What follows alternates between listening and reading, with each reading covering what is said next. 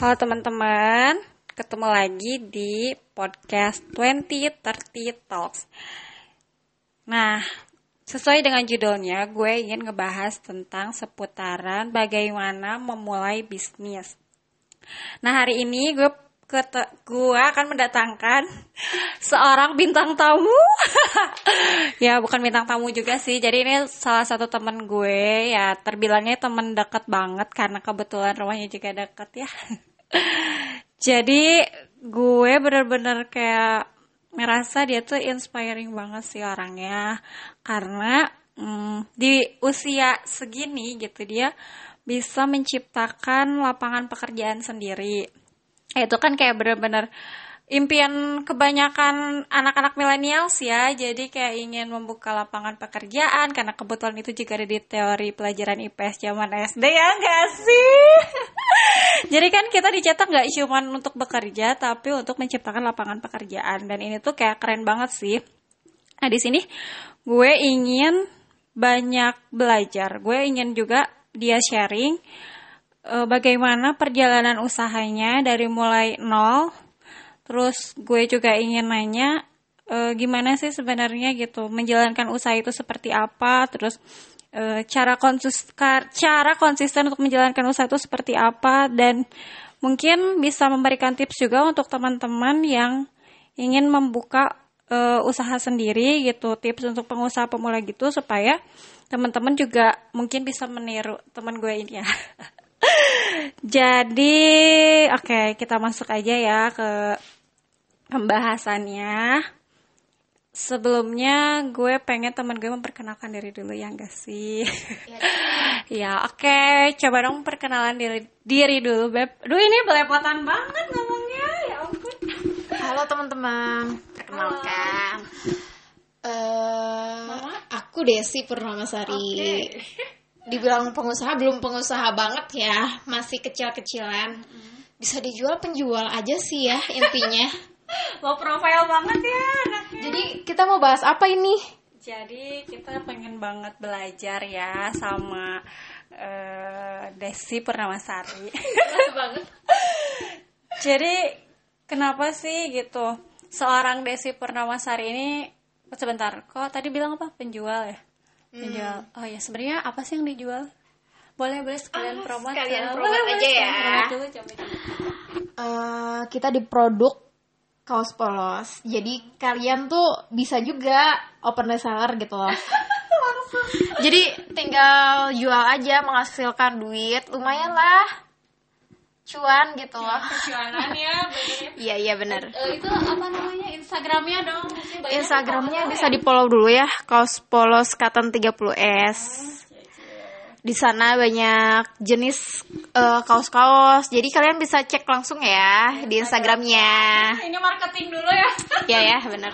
Ya benar-benar. Jadi yang dijual ini kaos polos. Jadi uh, sebenarnya ini kayak menarik juga. Jadi si De, uh, Desi Purnamasari ini punya produksi sendiri uh, di bidang fashion ya. Fashion kaos hmm. polos cotton 30s 30s 30s itu apa sih Uh, ketebalan bahan sih. Oh, Jadi itu kayak ketebalannya mau kayak gimana. Biasa kan ada 20, 24, 30 tergantung peminat sih. Kebetulan kita pakainya hanya cotton 30S aja, teman-teman. Oh, gitu. Ih, keren banget.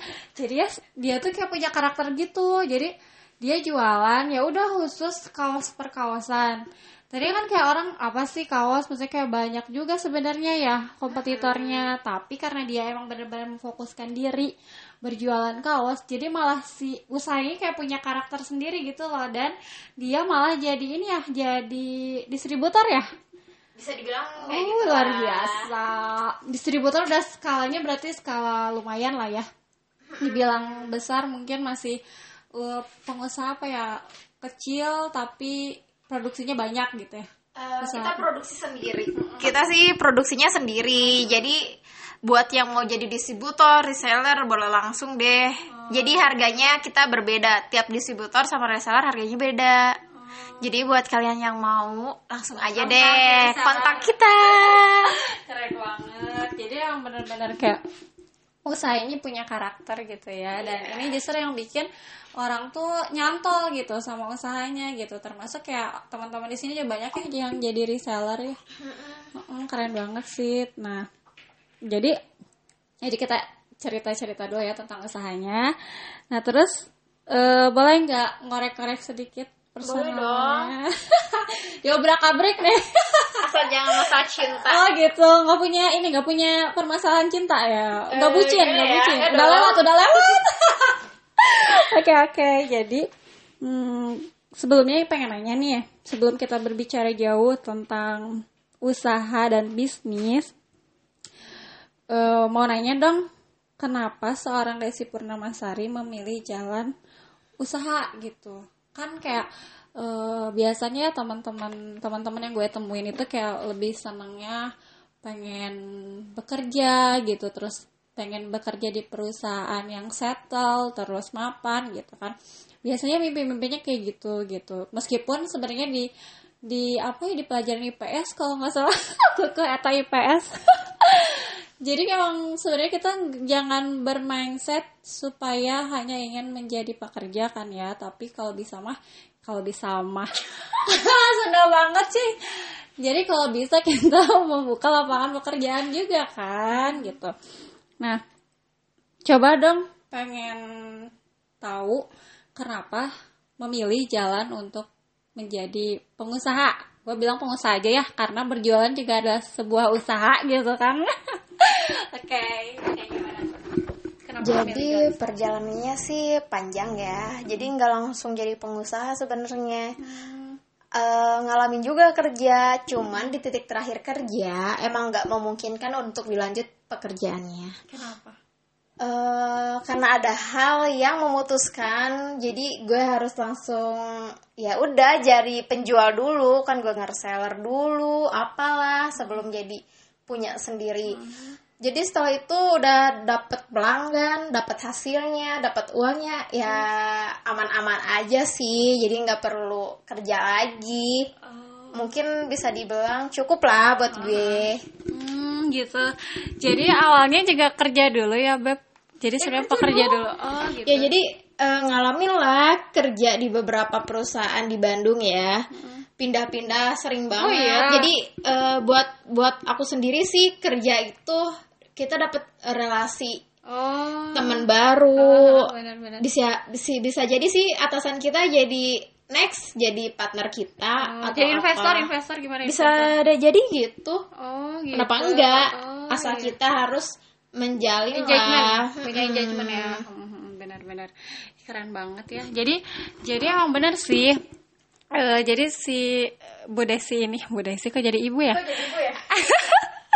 jadi dia itu awalnya nggak langsung jadi membuka usaha gitu ya. Jadi pertama belajar dulu ya di pekerjaan gitu. Jadi kerja dulu, kerja ke orang dulu, terus ngambil apa? eh, cara eh, lebih kayak eh, kayak eh, belajar di di sana dia juga termasuk orang yang maksudnya kelihatannya ya mungkin karakter-karakter pekerja yang aktif. Jadi pintar sih Desi ini kalau harus diomongin sama gue dia jenius loh jenius. Jadi kayak kerja tuh gak cuman kerja tapi emang bener-bener ngambil apa banyak ilmunya ya di pekerjaan. Ya manajemennya ya manajemennya terus dia juga belajar apa namanya tuh mengumpulkan relasi. Itu kan kayak dapat relasi-relasi usaha juga dari pekerjaan awalnya ya enggak sih? Nah itu kayak keren banget sih gitu. Terus nah pertanyaan selanjutnya. Kalau misalkan kan eh, pernah kerja juga nih ya ya kan? Pernah. ya pernah. terus kayak mau nanya dong lebih nyaman mana? Menjadi pekerja atau jadi pengusaha? Karena ini kayak pernyataan yang biasanya dilontarkan oleh sebagian pekerja. Kalau misalkan kayak jenuh gitu biasanya kayak emang sih enaknya jadi pengusaha? Emang sih enaknya pengusaha? Jadi kayak pengen kepo aja gitu. Sebenarnya eh nyaman gimana? Nyaman jadi pekerja atau pengusaha Eh, kalau dibilang kayak gitu sih dua-duanya mungkin nyaman. beda. Terus? Tapi karena udah menikmati hasil dari usaha, rate nya beda. eh bisa dibilang beda sih karena eh, tabungan saya juga beda sih beb.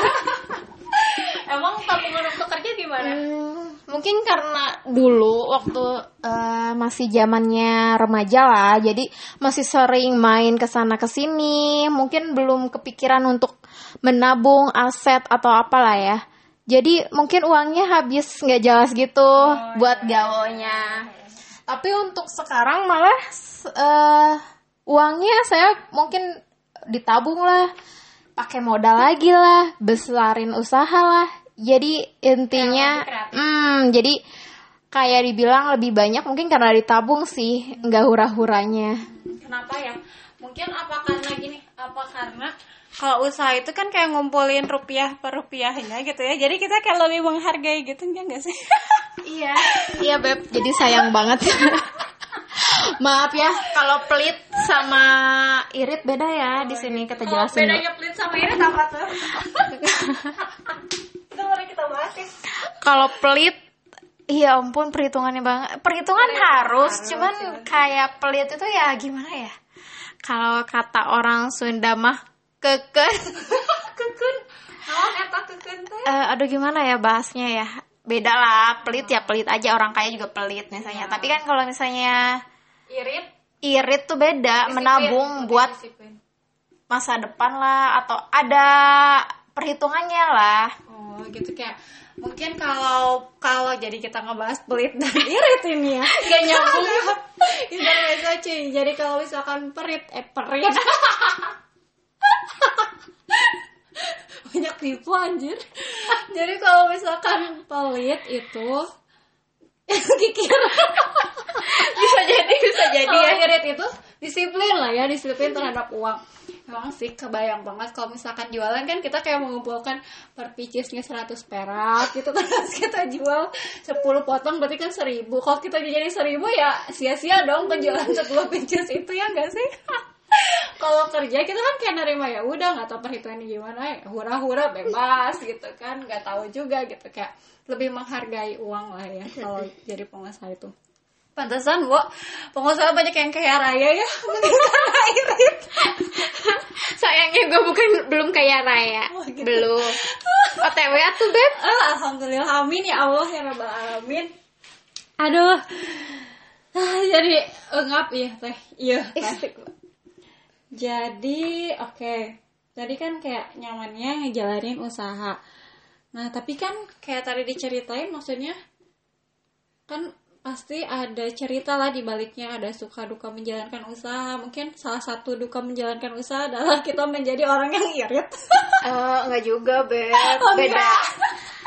Malah buk, eh, jadi pengusaha bisa beli segalanya loh. Duitnya duitnya maksudnya ya lumayan lah. Asal kita pinter-pinter aja ngebangkitinnya. Jadi tadi apa beb pertanyaannya? Eh, susah duka. suka duka suka duka ya. Sukanya nih sukanya eh bisa mewujudkan impian salah satunya. Terus terus. Wishlist lah. Kita eh, kalau aku sih versi aku sel- selalu bikin wishlist setiap tahunnya. Jadi apa pun eh, wishlistnya sebisa mungkin targetnya harus tercapai di tiap tahun yang aku udah wishlist Wih, ambis banget ya ambis eh jadi gimana ya haruslah ada pencapaian ya Hmm, lebih kayak disiplin Jadi sukanya ya itu bisa mewujudkan hal-hal kecil lah yang menurut kita patut kita perjuangin. Kalau dukanya ya banyak. Dukanya kan eh, kalau waktu aku jadi perintis, waktu kan kekuras kayak teman-teman jarang ketemu. Eh, jadi waktunya hanya fokus, fokus, fokus dan eh, tiap hari kerja. Malah kayak malam bisa kita tidurnya jam 4 subuh lah. serius Iya, kan kayak kita harus cari ide-ide atau enggak kita eh, namanya juga cari pembeli ya otomatis kita target marketingnya harus luas. Jadi ya kalau masih pemula kan waktunya eh yang menghabiskan waktu. Cuman kalau kita sudah merintis terus dapat hasilnya, insya Allah enak banget beb. Oh, iya. Main kapan aja bisa. Jadi Eh, kalau awal-awal sih eh, memang waktunya kekuras. Kadang kita nggak ada waktu buat main lah. iya serius Mm-mm. Eh, kalau udah berjalan seiring waktu, malah kita kayak kerja nggak kerja, Oh, iya. tapi duit dapet jelas. Oh iya, itu kayak pernah dengar juga katanya sampai disangkanya pengangguran ya bu. Eh, kenapa itu kayak disebutnya kok kayak pengangguran kayak pengangguran mungkin karena tadi ya waktunya yang fleksibel Hmm, sih? waktunya fleksibel banget. gitu. Nah terus itu kira-kira berapa tahun ngerintisnya itu sampai bisa jadi eh, orang menganggapnya anda pengangguran? Parah banget ya itu ya. Gimana ya berapa berapa tahun itu ngerintisnya? Jadi sebenarnya di 2016 itu aku jualan online, nge-reseller produk orang. Ke sini ke sini banyak pelanggan pelanggan, terus mau nggak mau kan kita harus produksi sendiri karena hal tersebut memicu kita stok di orang kan bisa kurang. Ada pemikiran untuk kita eh, ngapain enggak kalau kita bikin sendiri produk yang kayak gini lebih Oh, bagus iya, benar-benar. Kualitas kita sendiri, ciri khas kita sendiri. Nah, ya udah kita memberanikan diri.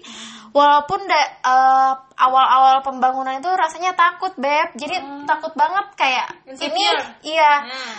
Ini bakal rugi, bakal kejual atau enggak malah kita gulung tikar kan, Beb. Oh, iya. Cuman kalau kenapa enggak kalau kita coba dulu baru tahu kan jawabannya setelah mencoba. Oh iya benar. Nah, Gila, gitu. gila. Jadi kayak apa explore dulu, coba Ah. dulu ya benar-benar. Itu berapa tahun? Mbak? Tiga tahun ya?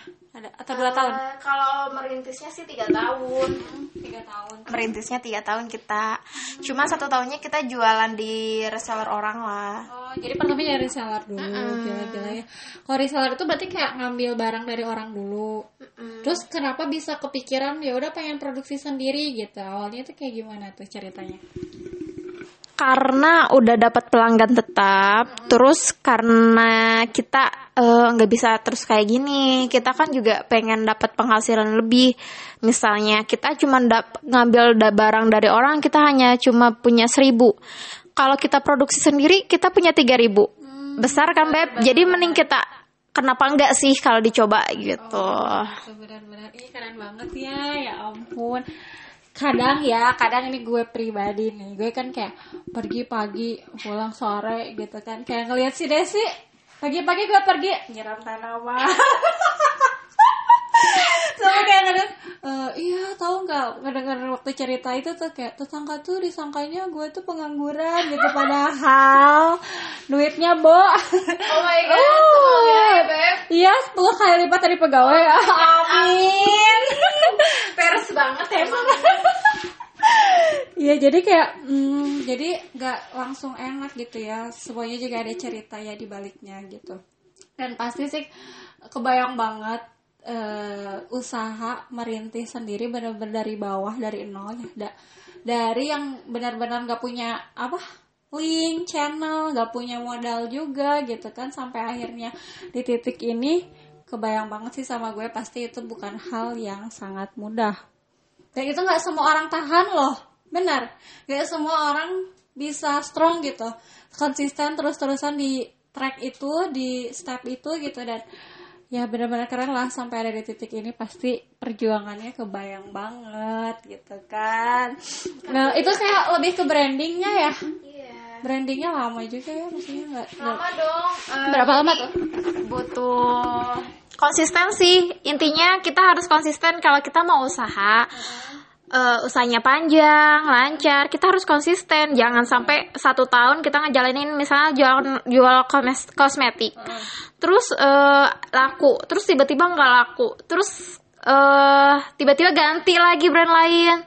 Laku. Tiba nggak konsisten. Jadi ya kita harus konsisten konsisten lah sama apa yang kita jual jadi orang nggak bingung kan kamu jualan apa sih Oh, gitu itu kayak produk branding ya dan personal branding juga ya nggak sih? betul Jadi untuk mengenal seorang Desi Purnamasari adalah penjual lengkap banget ya Desi Puramasari Jadi harus dibutuhkan konsistensi, benar nggak?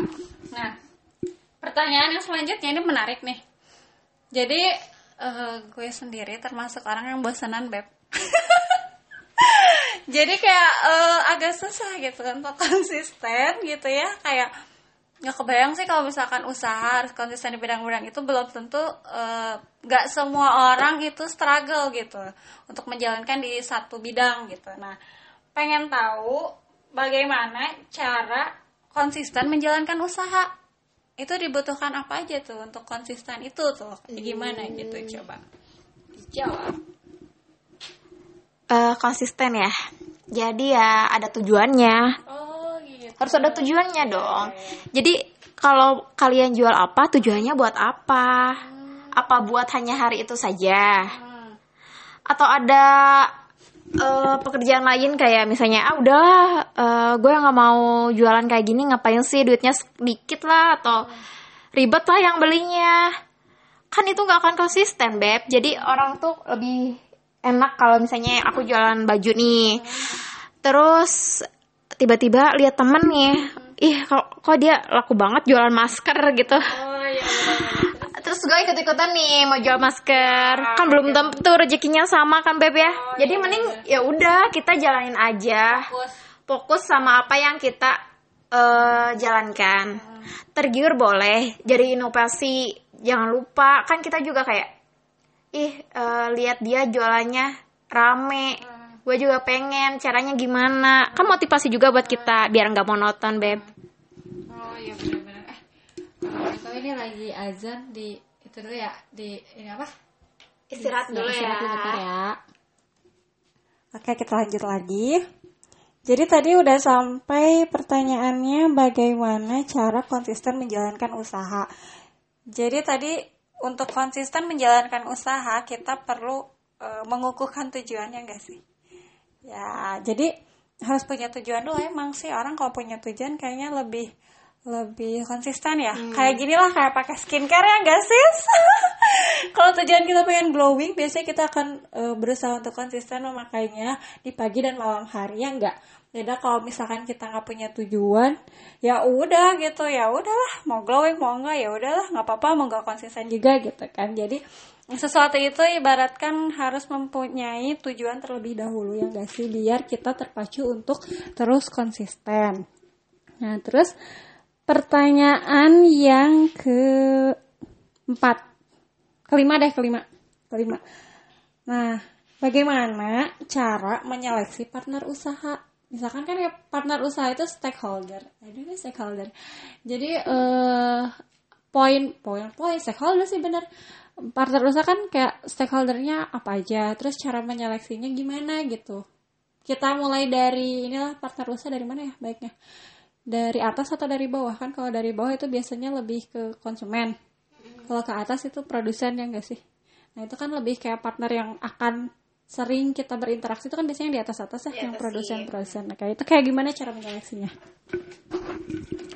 Untuk saat ini alhamdulillah ya masih punya partner yang luar biasa kerjasamanya masih solid. Mungkin kalau untuk eh, aku sama partner aku ini eh, saling percaya sih intinya. Aku percaya sama dia, dia percaya. Kalau untuk eh, partner kita kan sama-sama udah percaya jadi udahlah nggak apa-apa gitu. Pahit buruk ya kita bahas gitu. Cuman kalau untuk pekerja itu sulit sih versi aku. Karena mungkin nggak semua pekerja jujur ya. Yang penting sih kita nyarinya yang jujur ya, kerja keras, jujur gitu. Cuman ya pasti ada aja sih satu dua tergantung orangnya. Jadi kita juga nggak bisa langsung ngejudge orang itu gimana. Jadi beriring waktu sih kalau misalnya lihat orang jujur atau enggak.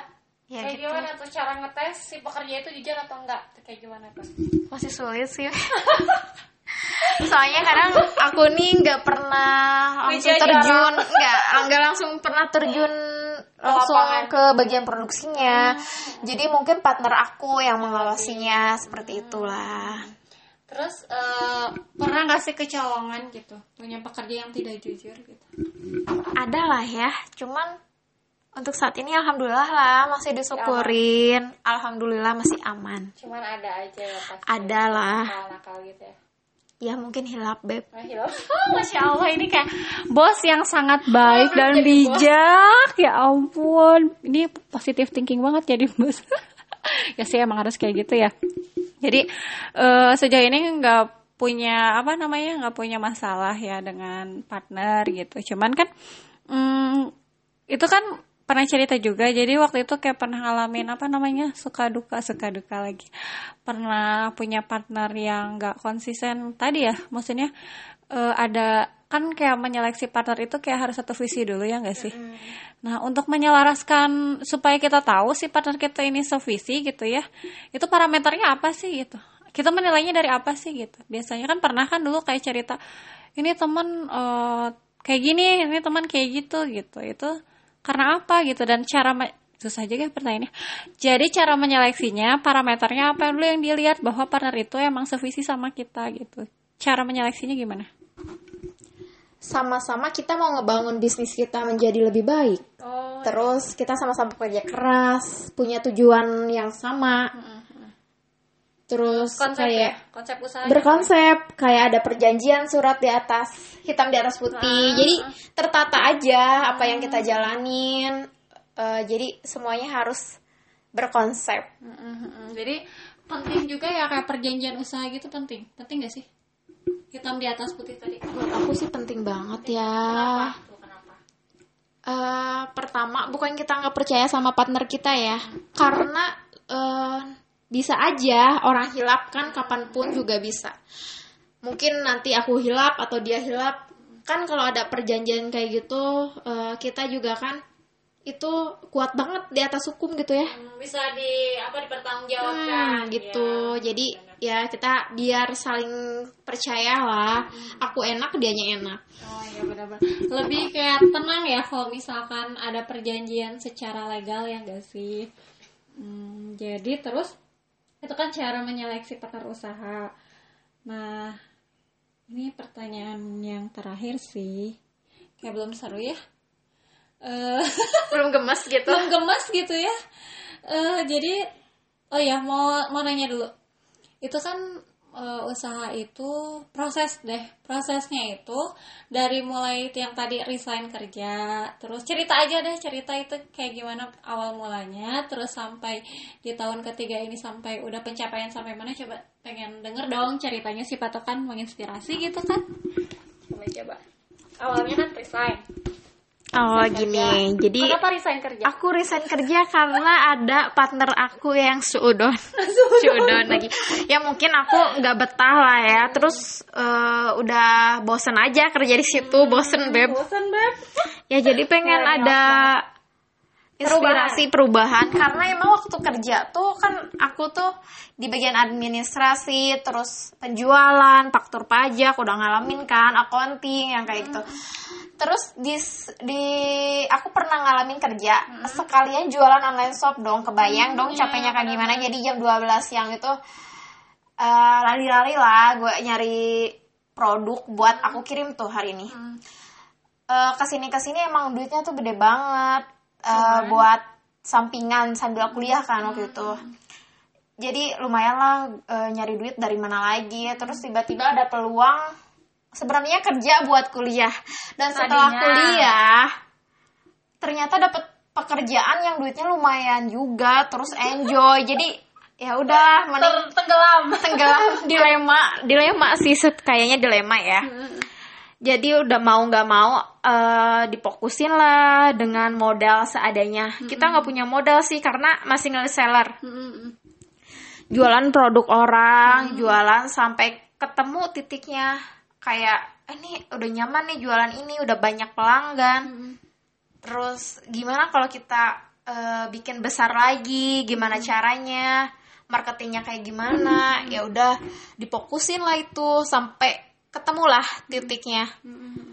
Harus kayak gimana? Punya partner seperti apa? Alhamdulillahnya ke titik tiga tahun ini ya tinggal menikmati Nggak menikmati juga sih. Kalau dibilang pengusaha masih belum jadi pengusaha karena masih belajar. Dan mungkin kalau lebih tepatnya jadi penjualan. Begitu teman-teman. Low profile banget orangnya. terus terus terus gimana? Jadi apa namanya tadi? Awalnya karena gak betah kerja gitu ya? Iya awalnya Sampai- pengen berubah lah pengen berubah. karena aku waktu kerja tuh bukannya gajinya kecil sih. Tapi karena gaya hidupnya mungkin kali. Terus karena aku nggak bisa nabung mungkin gak tabungannya nggak sama kayak aku berusaha sekarang perubahannya gitu beb. Mungkin sekarang belum sesukses orang-orang lah. Aku juga masih belajar soalnya kenapa enggak kalau kita belajar sama-sama Oh, iya, gitu. benar-benar. Eh, bisa jadi ceritanya itu eh, keluar dari zona nyaman lah ya. Nah, gitu. keluar dari zona nyaman. Jadi sebenarnya pekerjaan itu zona nyaman atau bukan kan tadi bilangnya nggak nyaman. sebenarnya sih nyaman gak nyaman tergantung orangnya jadi jadi pengusaha juga eh, ada nggak nyamannya kalau menurut aku sih eh Plus eh, minus? jangan mm, plus minus. Jadi jangan ngebandingin ih enak ih punya usaha kayak gitu. Eh, kamu nggak kenapa nggak nyoba usaha? Buat yang nanya kan sering banget no. Eh, sering banget kan ya di dibedain antara kerja di orang sama pengusaha. Sebenarnya sama-sama aja sih tergantung orang mau milihnya. Jadi jangan dibandingin. Oh, bukan bandingan. Iya jangan dong. tapi kalau usaha itu mungkin waktu fleksibel, tapi pikiran juga Gak kan fleksibel. kita nggak fleksibel, harus mikir, Bo. Oh iya.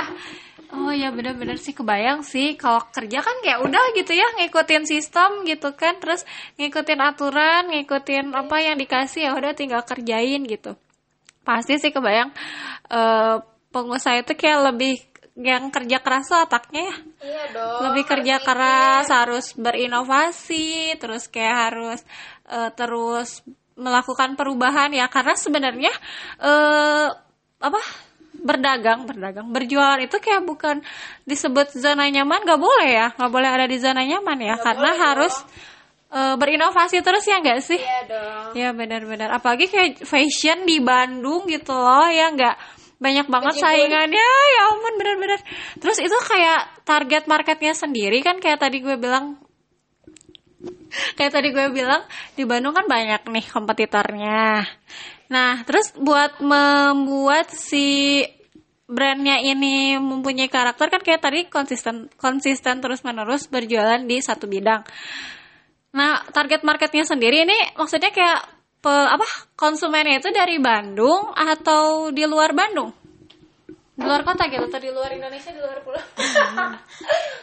Alhamdulillah se- Sejauh ini. sejauh ini saya udah mencakup seluruh Indonesia gila. Ah, gitu. Sabang sampai Merauke. Nah, dari alhamdulillah. Eh partner ini partnernya partner konsumen ya yang Konsumen, saya ah, sebut. bawah berarti Jadi diagramnya. eh, distributor dis- distributor yang saya pegang tuh udah macem-macem Hmm, dari Aceh, Wah. Padang, Oh iya. Bali. eh kalau di Jawa paling lebih tepatnya Karawang, Hmm. terus hmm, Jawa Purwokerto. Nah pengiriman kayak gitulah. Hmm, keluar kota. Jadi kalau sesama Bandung mungkin jatuhnya re- retail ya, retail. Retail itu apa? So- retail tuh satuan beb, soalnya Oh, kan satuan. banyak banget kompetitor orang Bandung yang bikin produksi gitu. Jadi sulit, sulit ya, sulit ya. Jadi untuk saat ini sih masih bersyukur untuk menjalin eh, mitra dengan orang-orang tersebut. Alhamdulillah manjang untuk saat ini Dan dan semoga seterusnya. Amin. Nah, eh, tadi kayak pengen nanya tuh bedanya retail sama apa tadi? Retail sama apa? Distributor. Distributor. Mm, itu gimana nih?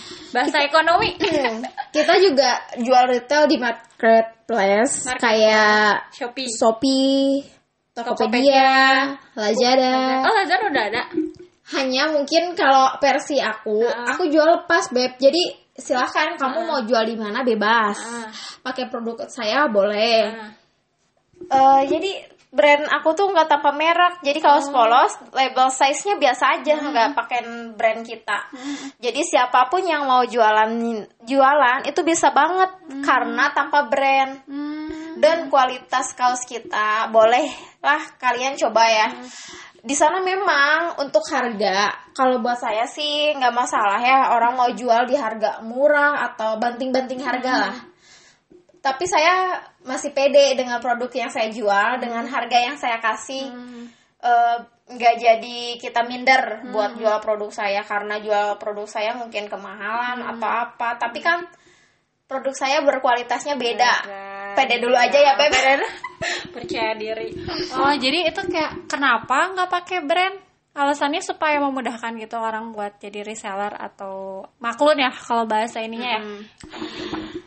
Nggak pakai brand karena emang sengaja sih. Karena eh, tujuan kita tuh ngedistributorin baju itu beb buat eh, kayak orang bikin sablon terserah kan. Jadi tanpa brand itu memudahkan orang untuk usaha untuk jadi bikin sablon sendiri sablon nama atau apa dengan kaos yang kita eh, jadi kaos jadi. Tak jadi nggak nggak sulit untuk orang bikin usaha dengan brand sendiri. Hanya tinggal sablon aja. Kaos kan kita sudah disediakan. Terus kayak warna macem-macem kualitas apalagi jenisnya rame banget sampai kamu tahu juga kan beb pusingnya jenisnya. Oh atau pengirimannya siang malam. Gila gila Terus sampai orang ya tetangga-tetangga yang ngeliat eh dan itu Besi eh, datang lagi datang lagi gitu. Tamunya tuh hampir tiap hari yang datang tuh gila nggak sih? Dia tuh kayak bener gitu dari si- dari si Desi gue belajar emang bener silaturahmi membuka pintu rezeki. Makin banyak tamu makin banyak percuanan. Cuan for life beb. Beda cuan for life atau Iya. life for cuan? Dua-duanya deh. Oke, nah ini yang terakhir aja ya. Nah, eh, mau minta ini dong tips buat para pengusaha pemula atau eh, anak-anak nih atau kayak teman-teman kita yang eh, ingin mencoba membuka usaha. Tipsnya apa aja sih? Tadi kan banyak nih dibahas ya. Boleh di apa namanya? Dirangkum gitu? boleh Boleh. Oke, jadi pengen tahu banget ya Bu Des dikasih tipsnya ya supaya kita lebih pintar lagi gitu kan buat menentukan usaha dan belajar em, mendirikan usaha sendiri itu seperti apa. tipsnya sih sedikit karena kalau tips sukses itu versi sukses kan macem-macem ya versi penting banget orang ya. Hmm. versi sukses orang beda-beda beb jadi mungkin tipsnya ini bukan tips sukses tapi tips untuk usahanya lebih baik lagi kali ya. Terus gimana tuh?